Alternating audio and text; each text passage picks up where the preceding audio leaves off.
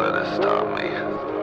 Let it out. Don't hold it in this better route. Darkness looking like bad weather clouds. It can't stop me cause I'm heaven bound. I feel now. What's going on, Kingdom listeners? That is ASAP Preach on the track with Heaven Bound, and this is the Crown Legacy Podcast, a beacon for men who are hungry for purpose and legacy in Christ. I'm your host, Stacey Gonzales, your go to Christian counselor and men's coach.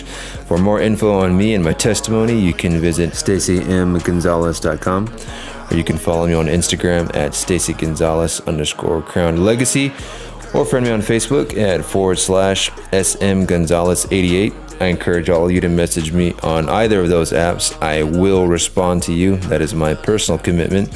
As always, I'm incredibly humbled and gracious to be here on this God gifted platform. So, with that said, let's get to it. The world is trying to tell him I'ma go to hell, it's lies. I was held alive in a jail when the cell inside, then he saved my life. yeah. On today's show, we have my brother in Christ, Ray Richey from Trad Living 2 on Instagram, and we're going to be discussing what his take is on the role of masculinity in the Christian home and how that is so crucial to modern day men and modern day families. So, without further ado, let's dive in. Awesome. Ray Richey from Instagram with Trad Living USA 2. Thank you so much for coming on the show, man. The Crown Legacy podcast. Super excited to have another conversation with you, brother. So I always love to have my uh, my guests start off with their with their testimony, man. I think it's super important for us to be transparent and vulnerable and how we started walking with God, walking with Christ. And so with that, man, I'll give the mic to you, man. You can go uh, as short or as long as we want with it. Okay, well, I'll keep I'll keep it fairly short because uh, we're here all night. But but long story short, uh, I was born to some teenage parents. Uh, they believed in God, but we weren't a Christian family. And then around five years old, my mother took us to church, me and my little brother. And, and then about six months later, my father joined, and he started coming. And then uh, I watched my parents get baptized.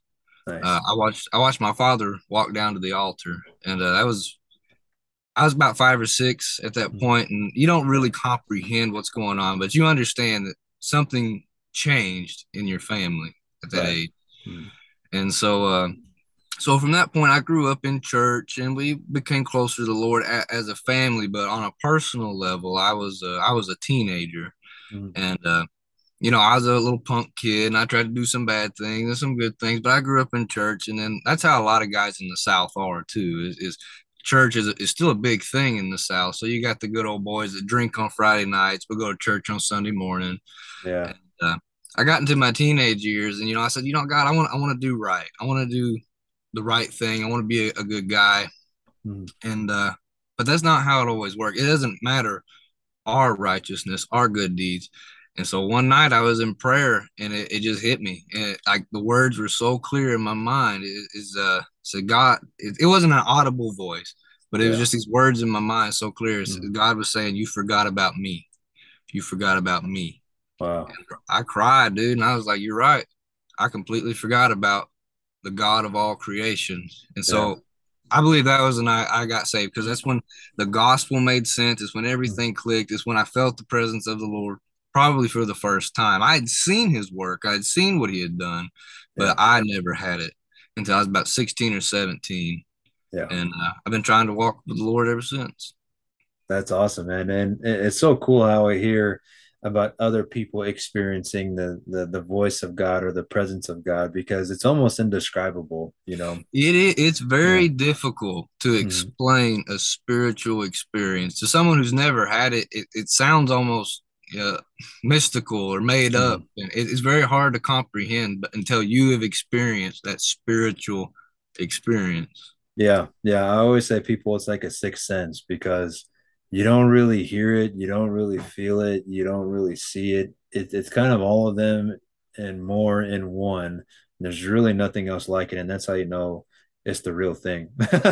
absolutely. I mean, yeah, you you can't fabricate.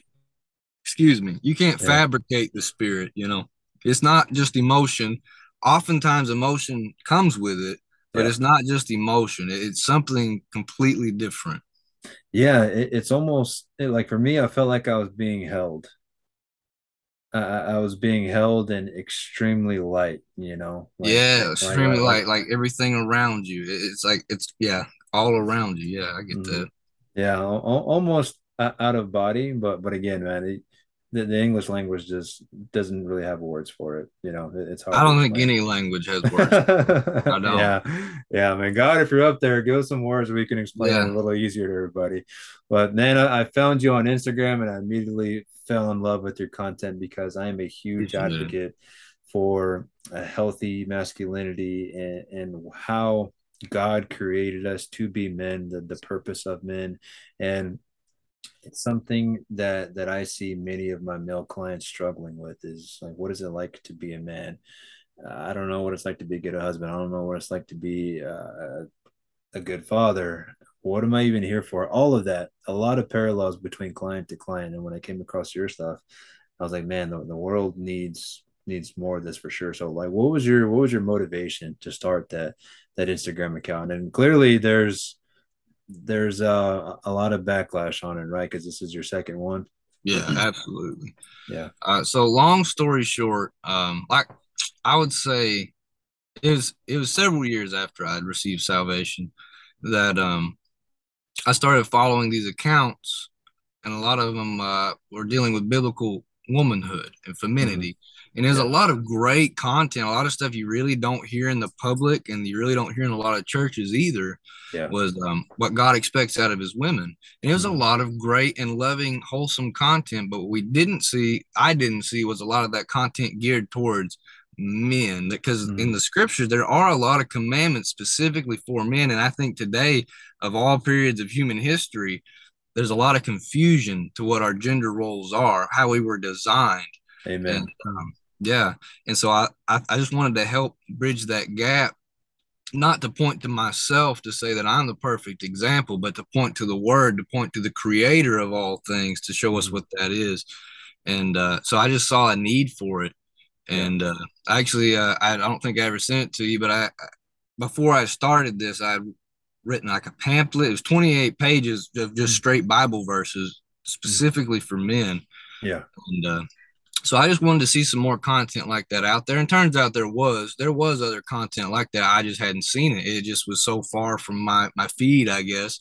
Yeah. And uh, and early on, I got involved with a couple other guys who had the same convictions as I did, and we we did some live videos and we tried putting some content out there, Yeah. and uh, they're still out there serving. And uh, so yeah, it it just boils down to we saw the need, and uh, we tried to help point them in the direction they should go. Yeah, yeah, amen, man. And, and even the term masculinity really makes a lot of people cringe today. You know, there's such a bad stigma on that word. You know, people think about kind of like a tool, you know, with his chest puffed out, trying to be, you know, the big guy on the block, and that's just not true. You know, Mhm. there, there's there's a lot of backlash with that word. and, man, heck, even today, you know, we were trying to go live, and I, I couldn't even find you. You know, Yeah. and Right? And your, your first account got, got hacked and there's all kinds of crazy shadow banning going on you know and i actually experienced it for the first time not that long ago and i couldn't figure out what the heck was going on because Mhm. i was making a post and it was something about manhood or masculinity or something along that nature um, and you know I put a bunch of hashtags on there and a lot of it was you know men's health um, you know, true masculinity healthy mas- masculinity um, godly men blah blah blah you know it was you're you're capped at 30 right and i made them all some way or another about men manhood and it wouldn't let me it wouldn't let me copy and paste all of those hashtags Hmm. i had to go through and type each friggin one individually before it would actually save and even after i was doing that i would still get errors you know like oh unexpected error occurred you know could not save you know a bunch of Yeah. weird stuff like that. And I'm like, there, there's no way this is just a coincidence. You know? No, and it's not. And I used to run into that a lot. And uh, Yeah. because those terms are terms they don't want you talking about, and they don't want, Mhm. yeah, they, they don't like our perspective. They don't want to hear it. And uh, so they're going to fight against it. What do you It's think it is, man? Is what it is. And Yeah, what do you think it's considered hate speech? Why is it considered hate speech? Because it what, goes against the mm. it goes against the stigma that the world has been pushing. I mean, to mm. if we talk about masculinity, biblical masculinity, obviously that's going to conflict with worldly masculinity. Mm. And then today with the LGBT and transgender and things like that, where anybody can be anything they want, yeah, uh, they consider that hate speech when we say no. Well, we're created male and female, and there's certain guidelines and certain ways that we can exemplify and excel in our gender roles uh, but in a world that doesn't believe in gender at all, they're not going to believe in gender roles. Yeah. So. Yeah, and that's great that you mentioned that, man, because I actually had a, a guest on the podcast not too long ago who is a, a, Christian man who openly struggles with homosexuality, and, and I had to have him on the show because I, I wanted right. I wanted the, the body to really understand what it's like for men to struggle with that, but also to prove as an example that the, the struggle is real, but you can still come out of it victorious. You yeah. can still identify with Jesus and have him help you go through that because he started experiencing it at a very young age, like five or six years old. You oh, know? wow. Yeah. So I'm really glad that I was able to have that conversation with him because it helped me learn too. It really helped me to love my, my, my other brothers who are also struggling with that, and also to people who aren't believers because that that's that's really like two main groups that clash is the lgbtq community and the church and mm-hmm. it's really up to us to to open up that conversation for them in a loving Absolutely. way you know and do it in a way where things like uh, identity and masculinity aren't seen as a horrible thing you know we often forget that these people are not our enemies Mm-hmm. They, they are true. our mission. They're our mission field. They're our battlefield. These are the people that we're trying to reach, and sometimes mm-hmm. our tactics are fueled by pride instead of right. love. And uh, mm-hmm. I'm guilty because sometimes you see all the craziness and it just gets you angry, and you're like, "Oh, I want to lash out." Well, it's not the people; it's the sin. We yeah. need to lash out at sin, and yes, we need to preach boldly. We need to mm-hmm. preach the wages of sin. Yeah. But uh, we have to remember they are people and yeah. uh, they are a battlefield, not just they're not an enemy. Yeah, yeah, and that's so true, man. Yeah, we we get caught up in the, the condemnation part, you know, and and the church is super guilty of that, you know. And and this is not you know bashing the church in general or, or any individuals by any means, but man, I just I see a, a lot of conversations with with people who are against the church. Um, I, I see a, a lot of people within the church having conversations with other groups and I'm just sitting back and, and looking, I'm thinking like, man, that there's no way Jesus would have done it like that. Or at least I think he wouldn't have done it like that, you know, because it's not grounded in love. It's not rooted in love. And, and you, you hit the nail on the head, man, that they're not our enemy. It's the sin that we're after, but we way too commonly associate the sin with that person you know and we even do it too individually. You know we think we are our sin. That's just not true. I mean, if you're walking with god then you identify with him and it's still possible to to to be a christian and still sin. Mm, you know? absolutely. I mean, christians will live a life of repentance. Mm-hmm. uh, god knows that we will fail after salvation. We will stumble. Yeah. Uh, that's not necessarily okay. It's not a get out of hell free card but it right. uh, he does offer forgiveness, and uh, we need to remember that.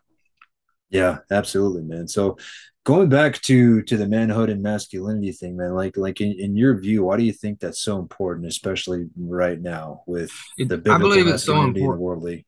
Now, go ahead. Go ahead. Sorry about that. I, no, I, I believe it's so important because number one, even from a secular non-religious, non-Christian perspective, I think a lot of our world problems could be solved if men were simply good men. Um, look at most uh, mental health problems. A lot of it stems from childhood. Look at a lot of behavioral problems in men. It, it, it stems from childhood.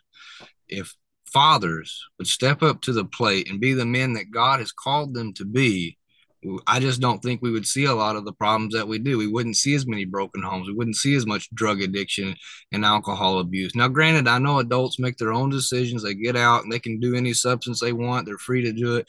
But I don't think as many people would turn to substance if they grew up in a sound, loving home to begin with. And that has to be implemented by men.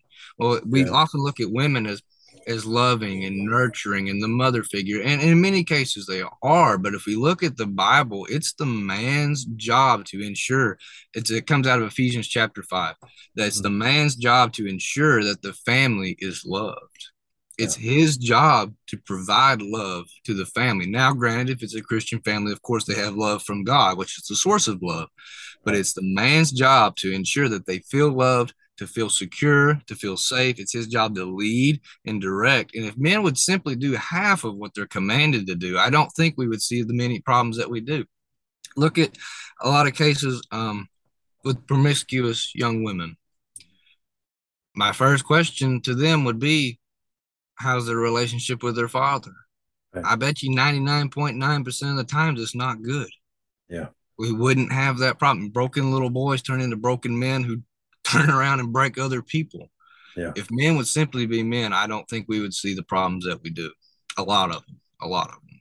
Yeah, yeah, I, I agreed, man. And and it's it's really sad that so few of us think that way, you know. And I know that there's a lot of us out there trying to preach the message that you and I are trying to get across. Is like, man, men need to be more than what they are right now, you know. And um, especially me seeing in my practice a lot of this uncertainty of like, why am I here? What am I doing? what does masculinity even look like? And even if I did know what it looks like, why am I so afraid of stepping into that? Like, there's this fear behind it too. Like, men are scared of stepping into their masculine. And to me, that's terrifying because. Yeah that's what we're supposed to do. like if well, we're really, well, it comes with a responsibility and responsibility yeah. it, it is a scary thing. It's the idea that you have a job to do and if you don't do it something bad's going to happen. Yeah. Um i mean the this the perfect example is the family unit. Now granted i don't have children right now and lord mm-hmm. willing we will before too long. I'm a newlywed. Um right on but but yeah uh, the responsibility of being a father to ensure the well-being of a house that's that's a responsibility it's a commitment and that mm-hmm. is scary because that's a lot of weight on your shoulders uh, First Timothy five eight says if a man doesn't take care of his family, well, one, he's not a man, and he's and it even says uh, he's worse than an unbeliever. Wow. So it's essentially God is saying if uh, if you claim to be a Christian man but you don't take care of your family, well, you might as well not even be a Christian at all. That's yeah. how serious God takes masculinity, the mm-hmm. manhood. Yeah. So, amen to that, man. Yeah, and it, it still gets me the the the fear behind stepping into that. And a lot of men are looking for purpose like what what is my purpose? What what, what am i created for? What what am i supposed to be doing? And it's just that simple shift like just look to the bible and it's there for you. The, the biblical masculinity there. is there. It's, it's not really there. that complicated. And I know it's easier said than done, but I think the, the, world has such a stranglehold on the way that we think and the way that we feel about ourselves and the way that we identify ourselves. We, we make it harder for ourselves, you know, because it is terrifying. It is responsible, uh, responsibility. And the more responsibility you have, probably the more terrifying life will be, you know? yeah, but I also think it'll be more fulfilling. Exactly. Once yeah. you finally start to walk in, in God's design, I'll, there's going to be so many things that open up that you never thought about before. There's going to be moments that you enjoy on a spiritual level that you didn't have before. You didn't know you could enjoy it on that level. Yeah. Um, there's another passage I want to share with you. It, it kind of goes along with this. It's not course, exactly, man. but the importance of, of masculinity, and I can't remember exactly where it is. I believe it was, I believe it was King David was mm-hmm. on his deathbed. Is either mm-hmm. King David or, or, or, King David's father. I don't remember mm-hmm. which one. For simplicity, we'll say it's King David. Yeah. And he was on his deathbed and he called, yeah, it was him. And he calls for his son. Mm-hmm. He, this was the king of, of Israel. I mean, he was the most powerful guy in the land. He could have called for anybody and they would have come in the blink of an eye to serve him on his deathbed. He asked for his son. Yeah. Do you, do you remember what he says to his son?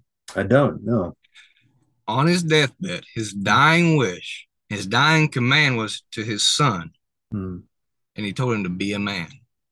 Wow, that's so that funny. Was, that was King David's dying wish. It wasn't that his land would be prosperous, Yeah. uh, that his wife would be taken care of, which they probably were. Don't get me wrong. Or Right, he could right. have commanded anything. It was his Mhm. dying wish. He could have had anything he wanted, Yeah. and it was for his son to be a man. Man, I don't know how I missed that. Isn't it funny how, how you read the Bible? I mean, I've read it from front to back, and there's still things in there, and I'm like, what? Oh yeah, every that? time you read it, something else stands out. But that that one just kept coming back to me. It kept coming back to me. And that's how serious that King David, a man after God's own heart, a sinful man just as any, but still a great man of God. Yeah.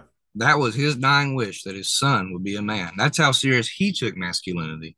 The Yeah. people of the Bible, God's people, know how important it is. I just think today we're starting to forget that.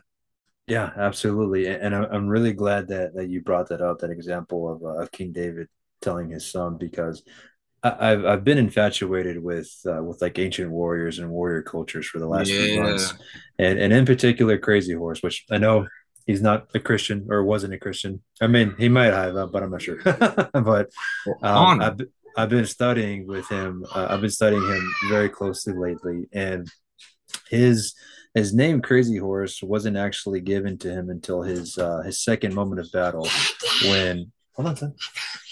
Oh, you found it. Yeah, my son found his little Hulk. All right, Daddy's working now. Close the door. That's what you got to look forward to. can't wait. I can't wait. I want a house full, brother. I want a house full. Man, we got four. It is a house full, let me tell you. There you But- go. Praise Yeah. God. Yeah. Anyway, so Crazy Horse actually didn't get his his name Crazy Horse until after his second battle when he uh when he showed uh great courage and lots of honor and uh honored the family name, so on and so forth. So his uh his name growing up to that point was light hair because he had really fair hair compared to everybody else, and he would get teased about it and so on and so forth. But his dad's name was Crazy Horse, and his father's name was Crazy Horse. It was a name passed on from generation to generation. earn it, huh? He earned it, yeah. And and he actually got wounded in this battle, and he was in he was in his tent or his uh his teepee, whatever you call it, and he was recovering.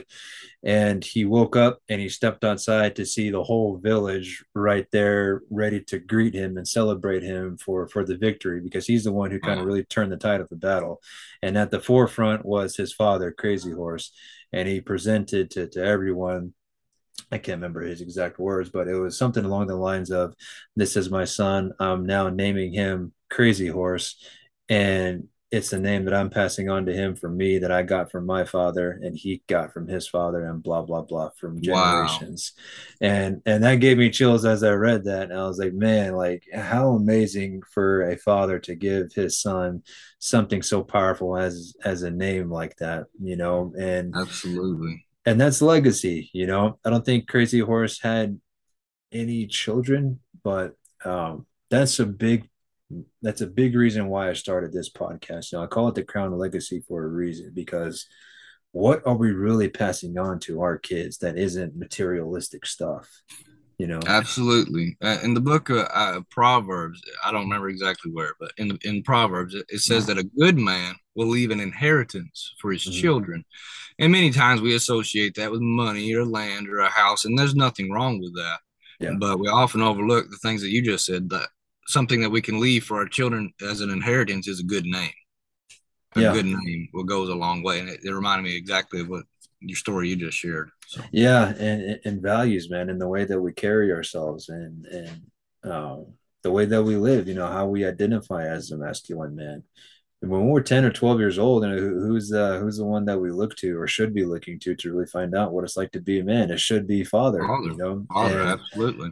and so many of us aren't getting that you know Well, a, a biggest problem with that, and I'm not going to blame the world. I'm going to blame us for this one. Is uh, a lot of times they, they don't look to their fathers anymore. They look to their peers. They look to the slightly older boys in Mhm. school or or what in the social public life. Oftentimes they look towards them.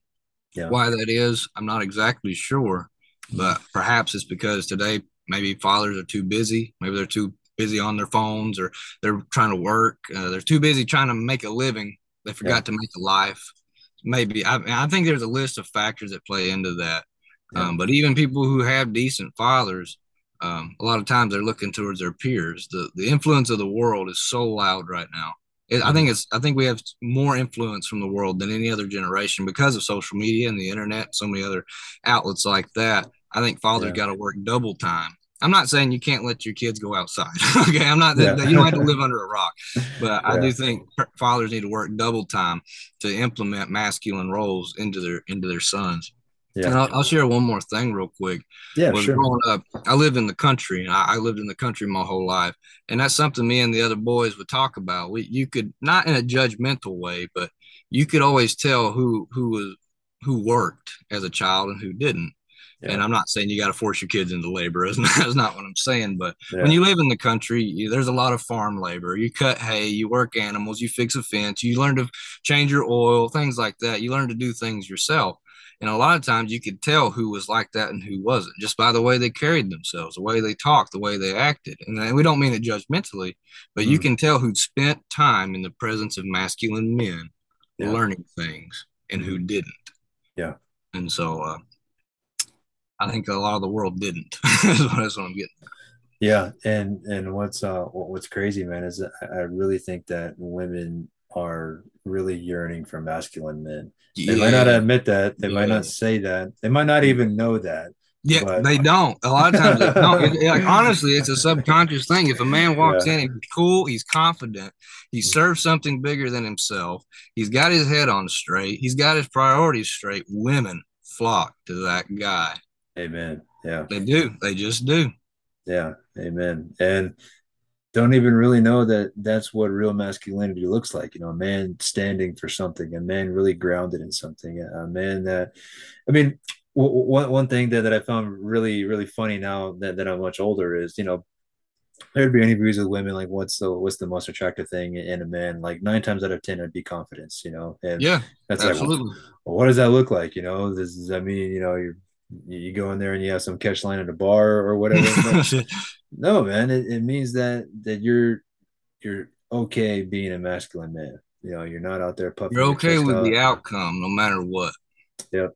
Yeah, and you stand your ground. You have values. You, you don't put up with things that aren't in alignment with with who you truly are, and that's how you live. You know, and that's magnetic. You know, that that's magnetic for for the feminine dynamic. You know. That, that's another thing we see mm. with the with feminism.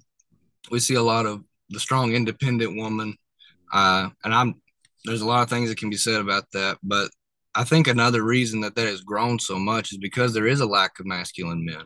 If there's not a man worthy of submission, well, then you can't expect that woman to submit to him, right? If yeah. she is literally stronger than him, uh, mentally or physically or, or, morally, she's not going to submit to a weaker man.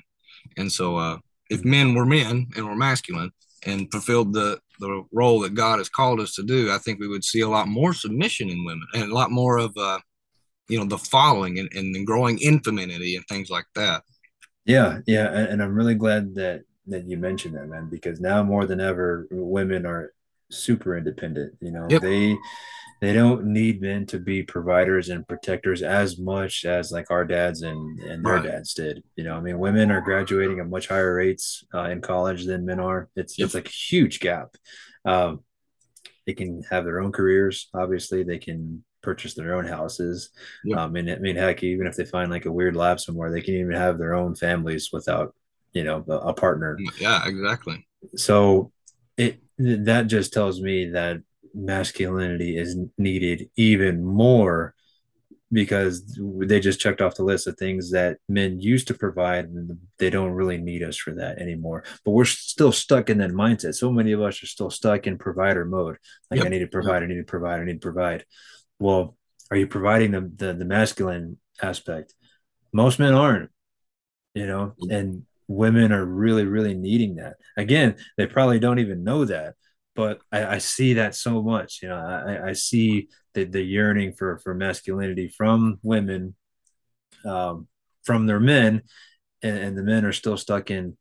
I just need to provide. Like that's what it, that's what a man does. That's what a man does. You got to make that dollar. Got to make that dollar. Yeah. Yeah.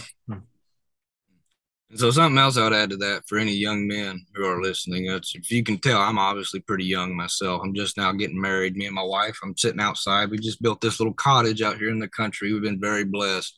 Um, but something I want to tell the young men because this is a, another problem that we see growing and growing and growing is if you're still if your life revolves around video games and porn, you're not ready. I don't even think you're ready to date. I don't think you're ready to even meet a girl right now. That's just my opinion. Because I because it, you're you're consumed by games, yeah. pleasure, and sexual release, pleasure. I mean, your life revolves around pleasure. You're not ready to be masculine. You're not. You're not where you need to be, and that's yeah. a hard pill to swallow because I just described probably 75% of teenage boys. you know what I'm saying? Yeah. So uh, I think there's a lot of growth needs to happen there, a lot of self discipline. Yeah, man. And if guys like us don't uh, don't say anything, they'll mm. probably never hear it. And if they do, it'll most likely be when they're eyeball deep in uh, a relationship that's just kind of going haywire. You know? Yeah, a lot of problems can be avoided if you just simply follow what God tells us to do. God doesn't give us these rules to hold us back or to put us down or to keep us from having fun. He gives us these rules to have a more fulfilled life. It's for our betterment. It's going to work out better. Yeah. No, I agree, man. I, I agree. And I battle with that too. You know, like, is this going to be fun? And it's not really all about fun. Um, it's fulfillment. You know, it's coming alive. I mean, when you're alive with God and you're living in the purpose that that He set before you, and and you're identifying in what He created you to be, it's really untouchable, man. There's there's yeah, really n- nothing else I'd you rather do. You're you're on another level. I mean, not not like you're better than anybody else, but you're just. It's like you're.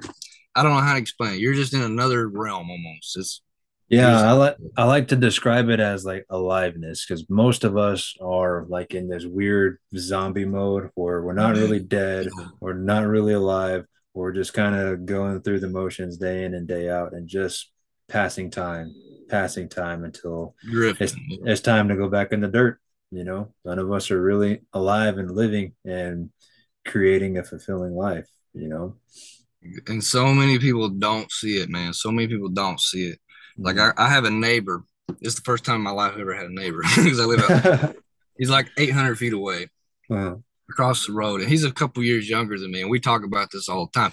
Not in a judgmental sense, but how many people we knew who are still maybe living at home with their parents, maybe their life they got two or three kids that they don't raise. Uh, their life revolves around a substance, whether alcohol or drugs, and that's like not a small minority; it's like a majority. And uh, and uh, it's like they don't know. It's like somebody needs to go in there and wake them up. Exactly, yeah. be brought to life, and that's exactly what Jesus Christ does for us. When He says Amen. He gives us life, that's what that's exactly what you're talking about right there. He mm-hmm. wakes us up. He gives us everlasting life. We begin to see things in a new light. We look at the world differently because of the light that's in us. Yeah, Amen, man. Amen. So. One thing that that you mentioned when you were growing up, and you can tell like who, who were the boys that that weren't really around masculine men and, and learning a, a, lot of that comes from your family right yeah, yeah yeah absolutely what are some like some things that you that you learned growing up or some some values that you got from from your so, family upbringing your background so i was so blessed because um i have a lot of family out here i, I had my dad uh, he has two brothers so I had two uncles, and he's got like three or four cousins that are roughly his age. They were like uncle figures to me. I had my grandfather, I had uh, his brother. I had a lot of men, and we all worked together for a family business. So mm-hmm. I spent a lot of time working with the men from a very, very young age. And so I could tell you a lot of the like the normal things I learned how to change a tire, how to cut a tree, how to fix a fence, you know, a lot of practical knowledge, things that were really great, which should not be overlooked. Yeah. But I learned a lot bigger lessons than that.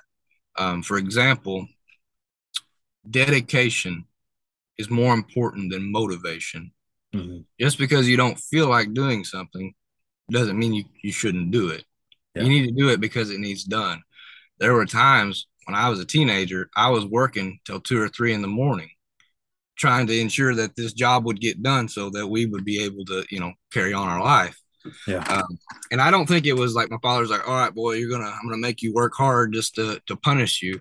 He was yeah. teaching me lessons that I wasn't realizing I was learning at the time. Uh, dedication, motivation is a false god. Dedication is manhood, is what yeah. I would. Say. That's probably one of the biggest lessons was is dedication and consistency in the work that we do. Um, I'm gonna put this. Yeah, yeah. I saw the sun cutting in. um, and there's there was a lot of a lot of things like that. Uh, giving, giving is one of the most important things that you can do when you see someone in need. My parents, at one point, my, my father's a wealthy man now. He worked very hard his whole life, and he, he's finally got some money stuck back, and he's a very wealthy man. Yeah. Uh, for most of my childhood, he was not. Yeah. And at one point, um, I don't remember how much they had in the bank, but it wasn't very much. Our neighbor, a single mom of four kids, her car broke down. Mhm. They emptied their bank account to ensure that she had a new car, Wow. just so she could take care of her kids. Single mom, four kids, you know. And uh, I tell you what, once you give like that, it always comes back. The money always comes. It's not about money. It's about the tools that God gives us. Uh, they were very giving people. That's another lesson I learned from a young age. Always give. You see someone in need, you give. That's good, man. Yeah, Uh, that, that's I, I could go on all night about about things like that, but I think those are probably two of the biggest ones: consistency, dedication, and giving. Yeah, and, and I'm really glad that you mentioned lessons because that that's something that I really challenge my uh my my my fathers who are, who are uh, my clients who are fathers and even stepfathers who are who are uh who are big on rules. Yeah, You know, they like to rule with an iron fist with their kids. And I'm like, okay, ru- rules are good. You know, obviously they're needed. You know, you need to have a little bit of structure. But if that's all that the kid is seeing without the relationship, what are you actually creating? You know, what kind of kid are you creating? Shift away from the rules and start implementing lessons. yes, What are lessons that you want to teach them? That way, whenever they do have really good moments, you can give them um, you can give them recognition for their achievements, you know, because if you follow rules, you, you don't really get an achievement for that. You're mm-hmm. just staying out of trouble. yeah. And no one gets a gold star for following the rules, you know. Or, or if you follow rules and don't know why, Yeah, that, that's that's what that's where my argument would be is is Yeah. if you don't understand why. Now, granted, as a small child, you're gonna have to follow rules because dad says so. Don't get me wrong, but sure, as you yeah. grow in time, that it's good to understand why do we go to bed on time? Why do we get up early? Why do we, uh, you know, why do we have to do this job? Why do we have to help the neighbor? Why do we have to do that? It, it's good to understand why. And that's something I really appreciate about my father was he had this, he kind of had this philosophy. If you were old enough to ask the question, you were old enough to get the answer. And so Ah, I like asked him anything, he told me because he knew if he didn't tell me, somebody else would. yeah, And who do you want telling your children, the world or you? exactly. So so I learned a lot of things probably a little younger than than some of the other kids because I asked him and he Yeah. always told me. And he never gave me a little kid watered down answer. He just told me like the most blunt, straightforward answer you could ask uh, could, give, and he always did that. I I really appreciated that. Wow, man. Yeah, you're lucky. I was I mean I was so blessed. And I'll tell you one more thing was um, when I was a kid, my dad took me everywhere. yeah, and it wasn't just uh, just to spend the day with your son kind of thing. It, it was to show me um, how to talk to people, how to engage with people. Like I said, he had his own business, so when he went to do business, he took me with him. He's like, "This is how you talk to people. This is how you interact. This is how you show respect. Things Wow. like that." And so many people don't have that. Yeah. Yeah, and that's exactly the stuff that I'm talking about. You know, things that you show your son that eventually is going to be passed down. How you carry yourself, you know, how you talk to people, the lessons. You know, we can have rules, and but the the whys behind it are the lessons, and that's really why we have the rules in the first place. But if we just shift away from those and focus on what what lessons do I want to teach my kids so that they can have their own fulfilling life when that time comes, it's so much better to do it that way. Absolutely, Yes. absolutely. so much better to do it that way. And it's the same in the Bible too. You know, people think that it's a book of rules, it's a book of lessons, man. And and it, in my opinion, it really boils down to um, you're either going to destroy yourself, or, Or- yeah, or others, or you can walk with God and have a fulfilling life. absolutely. All the lessons I think boil down to that. You know, Well, I mean, even Jesus Christ, he said, all the law and prophets rest on one commandment: love your Lord your God with all your heart, heart, mind, soul, and strength, Yeah. and love your neighbor as yourself. If you look at any commandment from the New Testament, it is an example of how to show love to God or love to other people. yeah. And uh, so that's what that's about. Yeah. Man, when when he uh, narrowed it down to to just those two, it really blankets everything else. You know, everything else just falls into place. Absolutely. You know, and and that's a part of masculinity, loving God and and uh, and loving your neighbors as you love yourself. Absolutely, yeah, and and then there's also this I, I try not to get too political, but in the world that we live in, it, it's almost nobody can go more than five minutes without bringing up politics. yeah. but, but, going back with the LGBT and, and some of the liberal things that we're seeing, um, that's not the only fight against masculinity. There's this other idea of macho man, you know, drinking a beer, uh, getting all the chicks, getting the fastest car, all these things like that. That's not that doesn't make you a man either. That's that's yeah. not masculinity. That's right. a life centered around pleasure and mm-hmm. selfishness. And that's the that's probably the greatest lesson I ever learned from my father and from the other men was a life lived for self is a life wasted. Yeah. A life in dedication to something bigger than yourself, being God and to your family. A life lived for others is a life fulfilled. Yeah. And that's what a real man does. Absolutely. For others. Yeah, when you serve something bigger than yourself, you, you have uh you have a constant, you know, you have an an absolute that you can always defer to. But if you're just living to yourself, it's a losing battle. You know, you're you're eventually going to fall flat on your face. Yep. You know, absolutely. And, and you know whether you're a rich CEO with billions of dollars or if you're a homeless man in the corner, we all end up going to the same dirt at the end of the day. Absolutely. Every yeah. every item that you own, one day will be gone every title that you have. I, like you said, CEO or homeless man. Mm-hmm. Uh, maybe you're an athlete. Maybe you're a star athlete. Maybe you're the president of the United States. One day that title will be ripped from you. One day you no longer will be president. No, long, you will no longer be an athlete. Everything that you have one day will be gone. Yeah. All things of this world are temporal. I encourage you to put your faith in the things that are eternal, and that's yeah. God, His Word, and His people. Yeah, that's the number one equalizer. We all go into the dirt eventually. Absolutely. Yeah. So speaking of, you know, politics, if you even want to call it that, but what, what are some some conversations that that you've had with with people who who think differently? Like we'll, we'll call them uh, opposing thinkers, if you will. Have so, you had any luck? Yeah, some. Uh, several years ago, it used to almost always be economic questions for some reason. It was always about taxation. Well, should we help well, these people are poor, they need help, or maybe these people don't need help and they're lazy. And we would just, it was mostly economic questions. But yeah. since I would say middle of Trump to now, so 2018 to now, it's almost been all social problems, whether it be mm-hmm. racism, uh, you know, homosexuality, Kyle Rittenhouse. I mean, you name it, thing, things like that is where a lot of the political side of things come from. And I try to look at everything from a biblical perspective. Not everybody who has a, the name Republican next to their name is is a Christian. I don't believe that at all. Amen. I don't think they're always looking out for Christian values. Yeah. So I like to look at things from a biblical perspective. So a lot of times if somebody does come with a, a political question or argument, I always come from the Christian perspective. And granted, typically a liberal not always the most devout Christian either, so they don't really care. Yeah. Um, so you, you kind of have to take a different approach and just mm-hmm. say, well, I've explained this many times. If given an option to vote, one goes with what God says and one goes against it, I have to go with what God says. Yeah. Well, then they say, well, I don't, I, you can't make me follow your religion. I say, I know that, but you can't make me stop following mine. Mm-hmm. And that's where our disconnect is, is in a lot of cases, is that right there.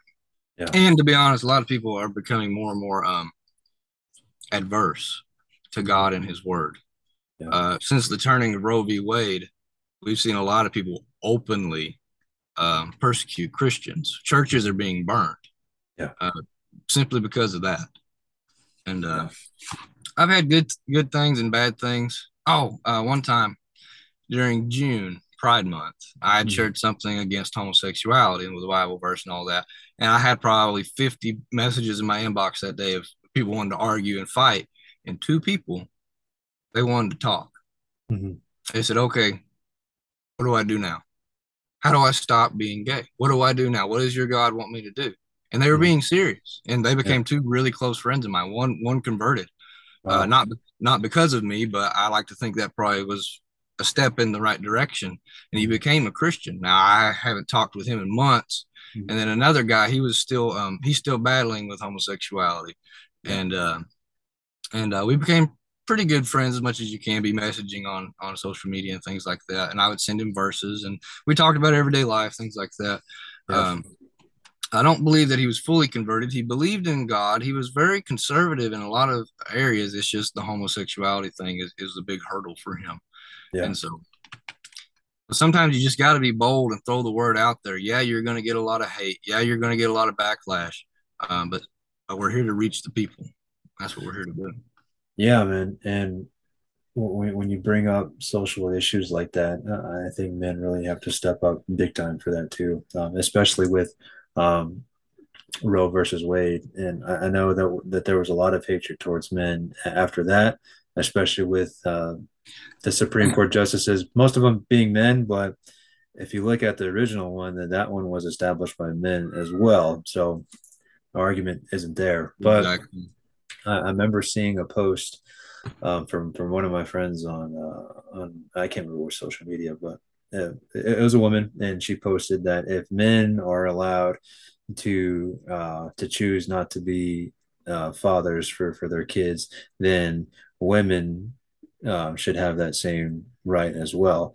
And I wanted so badly to go in hard on the comments, but I'm thinking to myself, well, your first your first mistake is calling that man a man, because no man ever has sex with the woman, gets her pregnant, and then just leaves the kid. That, I was about to bring that up. Yeah, I, exactly. That's what's been rolling in my mind right now. Yes. Yeah, and that's what I wanted to say, but I was like, you know what? I know I'm going to put that, and I know I'm going to get a million messages, and it's going to be, you know, a big waste of my time. But um, that's what's wrong right there. Is why would you even call that individual a man? He's not a man. He might exactly. be a boy in a man's body, but it's not a man, you know, no. and um, and you can boil it down to how how was that uh, man's relationship with his father or that woman's relationship with their father, and so on and so forth, you know, and yeah, and pivoting a little bit, I remember uh, I remember seeing another.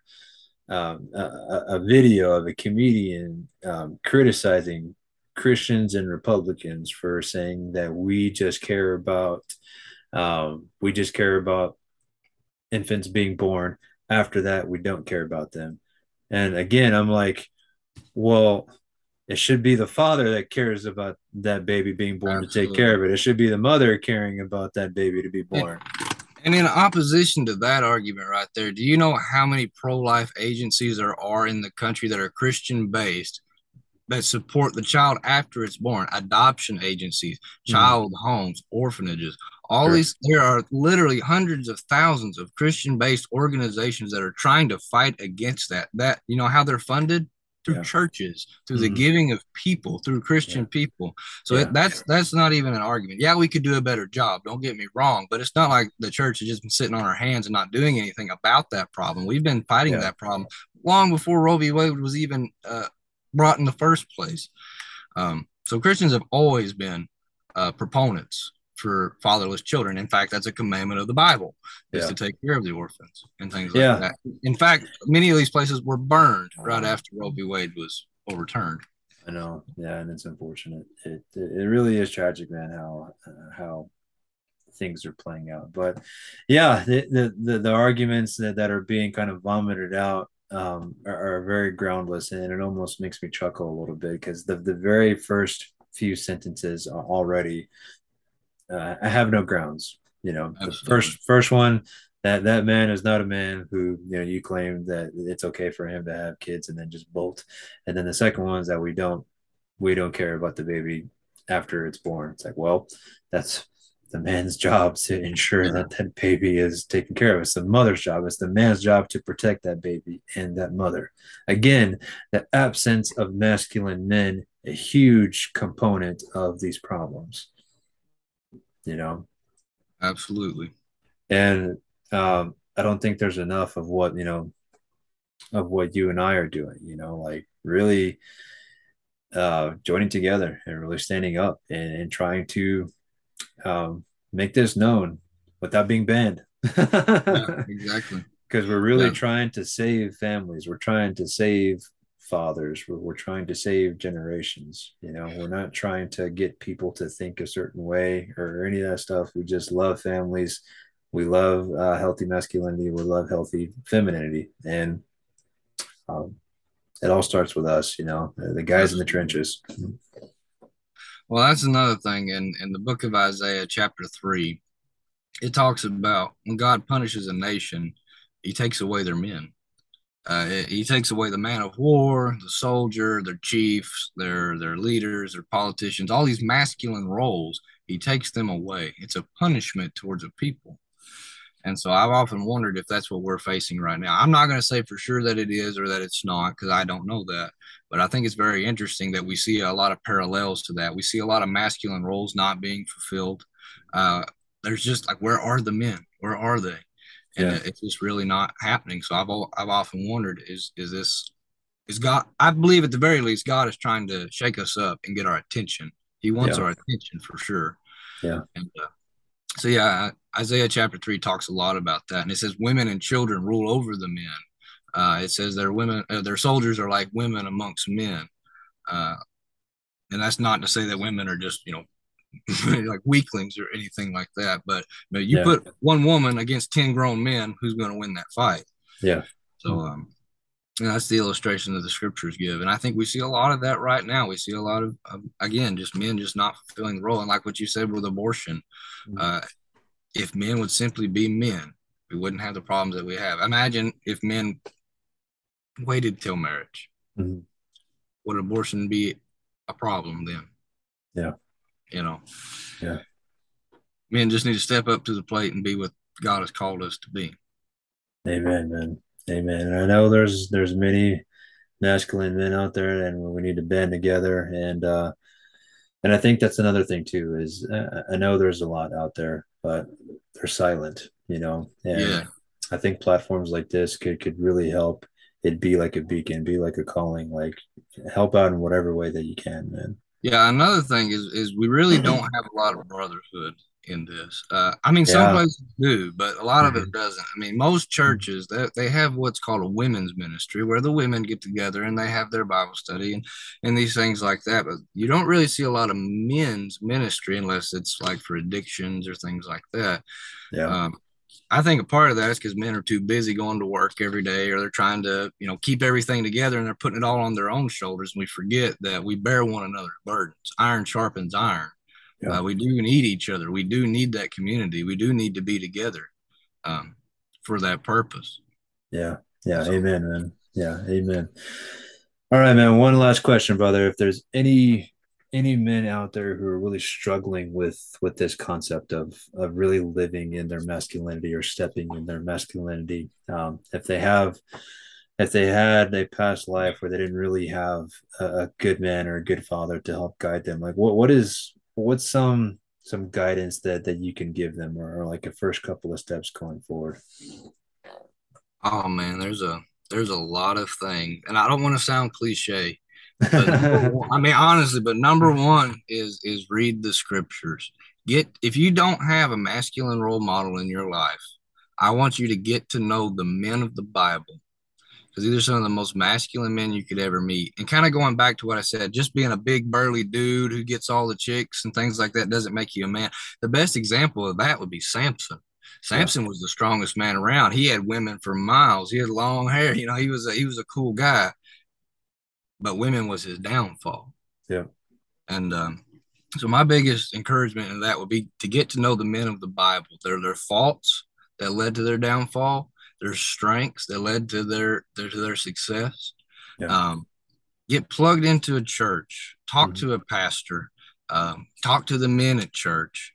Uh, number one thing I would encourage you not to do is get into a crowd of older boys um, because they might not lead you down the right path.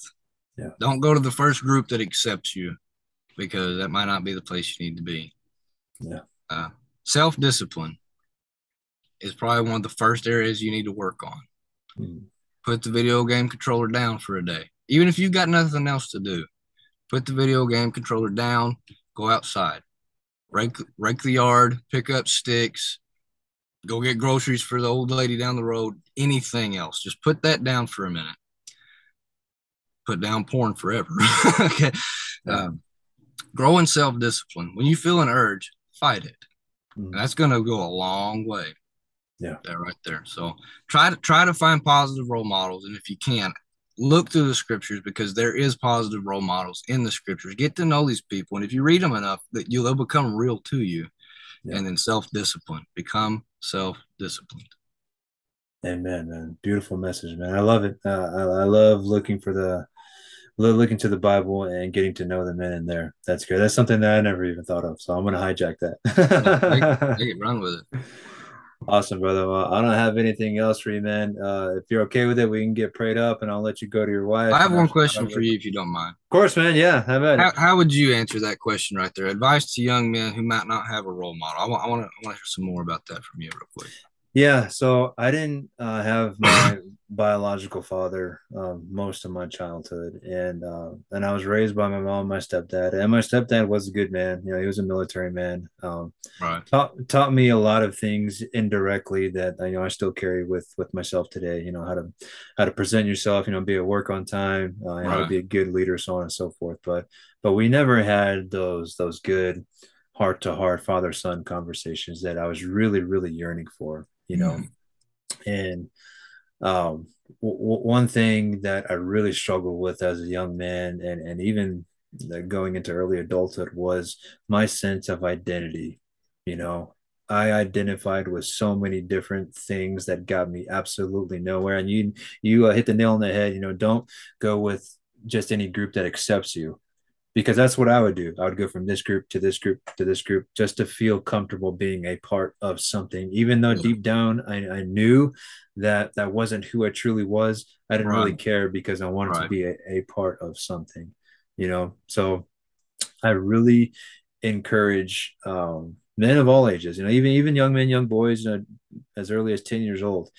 What is it that you want to stand for as a man? What are two mm. or three things that you can have with you mm everywhere. Now, it doesn't matter if you're on the moon, it doesn't matter if you're in, in Antarctica or if you're in uh, America, it doesn't matter. Uh, have something that you stand for. I think masculinity is is really, really grounded in those. And everyone's different. You know, everyone comes from different walks of life. I don't expect anyone's to be exactly the same. It took me a while to really find out what mine was. And just for example, in my number one is truth. I'm always going to stand for truth because yeah. I live I lived a lie for so many years and I'm not going to do that again. Yeah. So truth is directly related to God. So I'm going to stand for truth.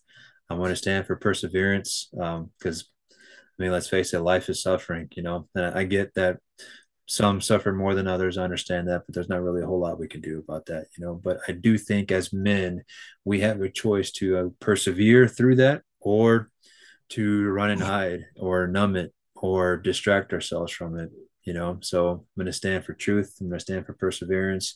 And the last one is my godly purpose you know? If i feel like on a daily basis i am living for him that if at any moment i'm going to go at this second then he'll be able to tell me you know good job.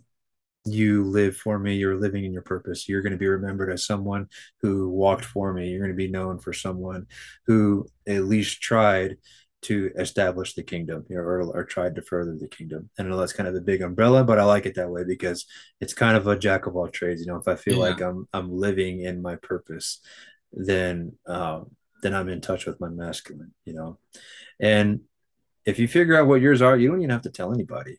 It yeah, can be it can be just between you, you and God. You know, and if and if you're a kid, I encourage you to write down whatever that you want. You know, if you're uh, a teenager, really, really get into it, man, because adulthood's right around the corner. If you're a young man, start now, you know, because you don't want to be almost 30 years old, barely figuring out what so, you stand yeah. for as a man. So many people waste 18 to 25. They just waste those years. Those are some really valuable years, and they just waste it. Yeah. Don't don't waste those years. Don't waste those. Yeah, man, and I and I talked to uh, yeah, I talked to many men, you know, grown men, and I'm 34. There, there's men older than me, you know, the 40s, 50s, some 60s and older, where I asked them that same question: that what do you what do you stand for as a man? Blank. They don't Nothing. know. They don't yeah. know. and I think that's a big problem. You know, so the sooner that you start, um, if you if you have a great father, awesome, because he's probably going to teach you those things. If you don't, and start looking to God, you know, start looking from within, or start um, seeking uh, a good male role model, and just kind of observe like what you think that he stands for. You know? and it can and it can change. You know, like you, we're we're free develop, to change things. Grow. Yeah, yeah, yeah. Like I said, it took me a while to come up with my three, and I'm pretty solid with those. I think they're not going to change, but that's um, really good. Yeah, it really, it really helps me filter out people coming into my life. You know, opportunities that get presented uh, before me. You know, if they're not really grounded in those three, I'm like, nah, I'm, I'm okay. You know, if or somebody I feel like doesn't align with those, like, nah, you know, I'll text you later, kind of thing. But I won't. Yeah, not, not, not my kind of thing. Yeah. So yeah. I want to add one quick thing, like 10 seconds, and then we'll close out. Yes, sir, but brother. Something you said reminded me of that is uh, if you didn't come from a good family, mm-hmm. make sure a good family comes from you. Uh, the word That's... love literally means agape, literally means mm-hmm. to put someone above yourself. So if I were to love you, I would put your needs and desires above that of my own. Mm-hmm. So that's what a man is. A man loves when he loves his family, he puts the cares and needs of his family above his own. He serves something bigger than himself. When he loves God, he puts the things of God above the things of himself. And uh, that's probably the, the biggest example of manhood I can think of is Amen. in service to something other than self. That's love. Amen, brother. That's gold right there. That's absolute gold. Awesome, brother. If you don't mind, man, we can get prayed up real quick and then I'll let you have at it, man. I apologize. My hair is all crazy. I, I, am I'm right there with you, brother. Don't worry about it. Father God, thank you so much for for putting Ray's path in front of mine and for us connecting, Lord. You know that the enemy is out there with the world, and he has so many, so many men, whether they're their kingdom men or, or whether they're secular men. Father, so many of us are suffering from a lack of masculinity, from a lack of your godly purpose.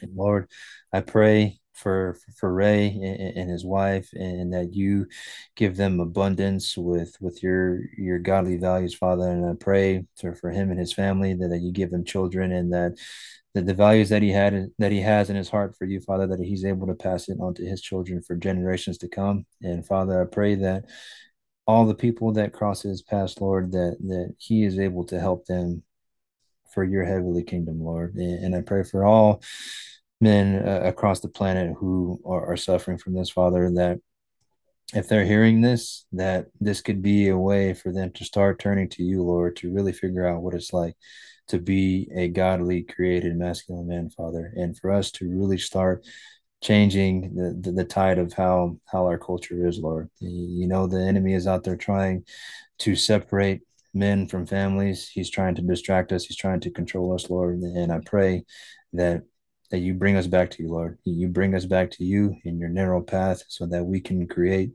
legacy, so that we can create generations of good, grounded men and godly, feminine women who will serve you, Lord. It's for your beautiful and mighty name we pray. Amen. Amen. Amen. Amen. Ray, thank you so much, brother. This was awesome. I'd love to do it again, man. I'll keep in touch with you. And uh, absolutely, yeah. Anytime you need me, brother, just hit yeah. me up. Sorry about we, all the technical difficulties we had, but I'm glad we, we got. We know who's behind all that, so no worries, man. We made it Absolutely. work. so. I can't can't wait to see what God has in store for you, brother. But I'll be in touch with you for sure. All right, God bless. Thank you again. Absolutely, man. God bless you. We'll see you.